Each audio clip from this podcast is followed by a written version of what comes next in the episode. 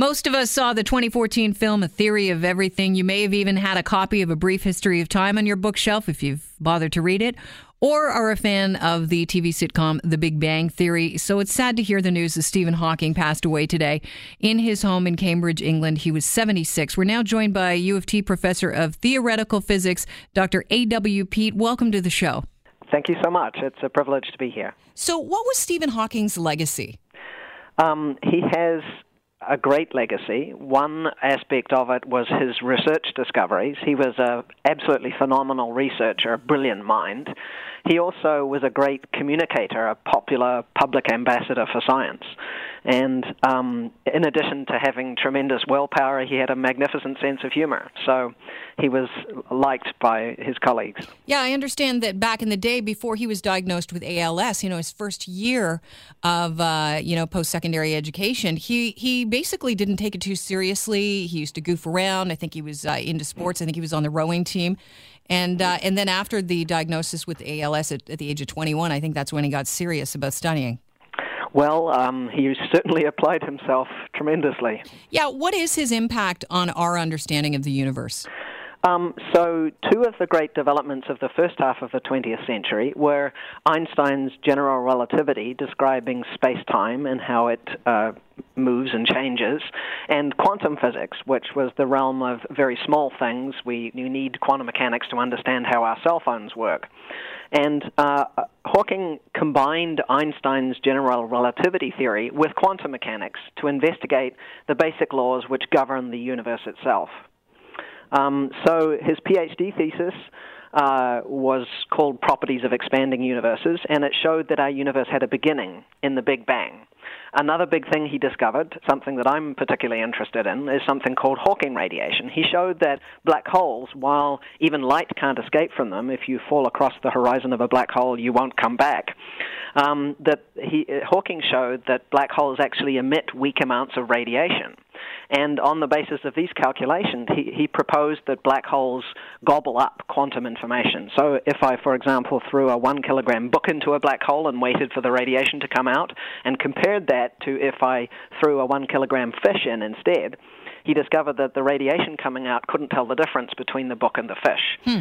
And this is called the black hole information paradox, and it's something that I worked on from my PhD thesis onwards. There are many, many people across the world who he's inspired to develop more aspects of physics. Um, so he was famous for his work on, you know, uh, the beginnings of the universe and um, the, how black holes behave, and he proposed some laws of black hole thermodynamics, which is a story about how black holes and radiation interact with the stuff around them. Um, and he was also really interested in the theory of quantum gravity, how that might describe the whole cosmos, how the arrow of time might have begun, what possible other universes could have been created instead of ours. Those were the sorts of questions that he was really focused on. How long did it take for the scientific establishment to actually recognize what he was doing? Because I know that Einstein, at the very beginning, people didn't take him seriously. Uh, was Hawking taken seriously off the hop, or? Yeah, he had very early successes, um, winning prizes and uh, things. That, for example, he was elected a fellow of the Royal Society, that's the one, the British one, in 1974. And at the time, he must have been only 32 years old. So he was one of the youngest people that was ever elected to the Royal Society. Impressive. And since then, he racked up uh, 13 honorary degrees, I understand. So he was decorated early and decorated often and kept making great discoveries throughout his life. Well, an incredible human being because how many people? I, th- I don't think you live very long with ALS. He lived 50 years. Yeah, over 50 years. Um, one of my aunties um, was diagnosed with uh, ALS or motor neuron, as the British call it, and she didn't live beyond five years from the diagnosis. So he was a very unusual case in that regard. Um, as a human being, he had just tremendous willpower in, in overcoming his adversities. Mm. And uh, one of the things I really liked about him was his magnificent sense of humor.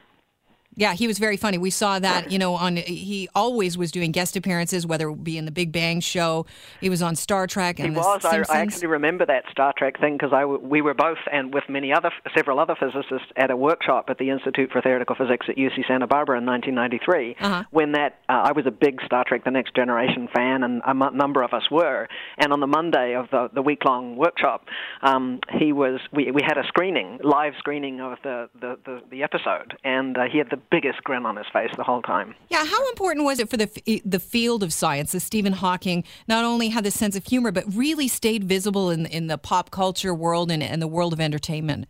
Well, I think the fact that he was such a, an effective, popular, and popular public ambassador for science at the same time as being a, a brilliant researcher that combination is uh, important for people to see in the world. You know, some people end up being better at one of those things than the other. I think Stephen was extraordinary, partly because he had such a history of great discoveries, but also because he was just really good at um, communicating why we do science and just having interest about the world around us. Sort of, I think he was very keen on blue sky physics research or other kinds of scientific research. If we don't necessarily know that you can make a better mousetrap or whatever, then it's still worth doing. And so he was uh, effective at, at um, lobbying governments to to invest in science, among other things. He certainly was a character, as was Albert Einstein. When you consider great minds of the 20th century, wh- where would Stephen Hawking rank in relation to Albert Einstein? Um, I'm not an august enough or good enough physicist to really be able to say. Both of them were just absolutely off scale people. So uh, Hawking, eh, eh, I would say, would sit in the same class of greats of, of uh, physics as, as, as Einstein. Is there something we can measure in our day to day lives that Stephen Hawking is responsible for? Because there are probably some people listening right now going, well, yeah, I remember seeing him on, you know, uh, The Big Bang Theory or, you know, watching the movie, uh, you know, that Eddie Redmayne won the Oscar for portraying Stephen Hawking. But really, you know, black holes, they don't relate to me. Is there anything that we can um, make relatable that came directly from Stephen Hawking? That's a great question. I'm not sure I have a wonderful answer. Uh, um, so uh, a lot of what Stephen was focused on was developing theories of, of gravity and how they might teach us about what happens in the universe. And so the the theory that he used a lot, certainly at the beginning, Einstein's theory of general relativity, um, that seems quite remote and abstract, and for the cosmologist or the astrophysicist or the physicist, but not really relatable to a human. The one place where the theory of general relativity, which um, Hawking was, you know, very, very much of an expert on, in, influences our everyday life is when we use GPS. So GPS satellites, the ones that send the little signals to our cell phone so that when we're walking along the street we can tell we've come to the, the given restaurant. Mm-hmm. Um, those satellites are moving higher in the Earth's gravitational field than we are, and they're also going at a significant fraction of the speed of light. So needing to know about all those aspects of general relativity is the one place where I teach my first year students that um, it really makes a difference to their everyday life. If we didn't if we didn't know that theory of relativity well enough, then our our, our GPS might send us to the wrong lake if we were canoeing, for example. You'd be off by kilometers a day. so, um, but yeah, as for the things that Stephen was really specifically famous for discovering, there aren't really very tangible ways of thinking about it. But I mm-hmm. think he did a very good job of trying to bring an appreciation of that more abstract stuff for that doesn't necessarily have applications to everyday life. Sure, I know. I know a lot of um, people that have a copy of Brief History of Time. Yeah, it's it was a very popular book, and a lot of people uh, tried to read it all the way to the end. Um, and uh, people have varying degrees of success, but I think he instilled a lot of wonder about science and the universe and a curiosity. And I think that's just important across the board. You are a professor of theoretical physics. So, how do you honor Stephen Hawking tonight? What are you going to do? I'm going to be mentioning him in my classes that I'm teaching. Classes today, classes tomorrow, different different class, different courses. Um, I'll probably end up writing something as well, and ta- I've already talked a little bit about his influence on me and my Twitter feed and other places. So. Um, you know, I'm going to be every, doing everything I can to honor him that every opportunity that comes comes about because I wouldn't have embarked on my uh, research themes that I study these days without Stephen. My PhD thesis was on the black hole information paradox.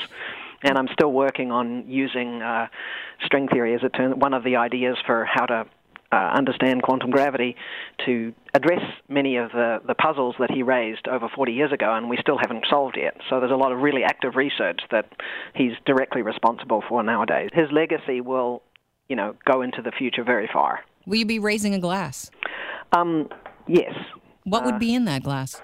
Uh, for me, I like beer. It's not so important what's in the glass; it's who you're raising it to. Mm. Fantastic. So well said. I really appreciate your time today. It's been a, a, pleasure having you on the show. Well, thank you so much for the opportunity to, to honor Stephen by, by mentioning a few aspects of his massive legacy. It's been a pleasure. It's Global News Radio 640 Toronto.